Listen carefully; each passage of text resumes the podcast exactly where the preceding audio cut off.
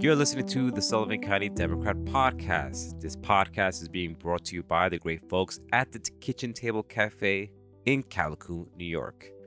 I'm your host for this podcast episode, Patricio Robayo. It's been a busy week, so let's get straight to it. Our first story today revolves around the recent Sullivan 180 Awards, a night of recognition and celebration for schools in Sullivan County. Sullivan West Elementary School took center stage by winning the 75,000 grand prize. The event was titled Empowering a Healthier Generation and was aimed to improve the health and well-being of Sullivan County school-aged children. In our next story, we turn to Sullivan County Courthouse, where a legal battle has concluded between legislator Luis Alvarez, which claimed a defamation of character against fellow legislator Rob Doherty. The jury, after three days of trial, unanimously ruled in favor of Alvarez, stating that Doherty had defamed him.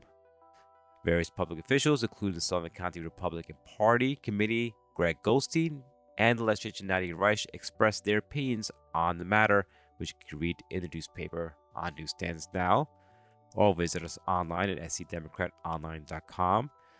We turn our attention to public health. The Sullivan County Legislature approved a plan for allocating the remaining portions of a $1.4 million opioid settlement. This decision came after the county's drug task force advocated for a larger allocation of funds as only about 400,000 had been distributed until then. Executive Committee member Ira Steingart expressed responsibility for the delay in allocating the funds and acknowledged that more action should have been taken. And finally, we have a heartwarming story about the Sullivan County Volunteer Firefighters Association honoring their past presidents. For the 64th year, they held a brunch to celebrate their service. This year's event took place at the club at the Villa Roma in Callicoon. In a more recent development, the Highland Planning Board voted on pursuit of an independent environmental impact study for the Camp FIMFO project in Barryville. Chairman Norman Sutherland's proposal received approval with a vote of 3 to 2 in favor of the study. We have this and more on the pages of the Sullivan County Democrat on newsstands now, or you can visit us online at scdemocratonline.com.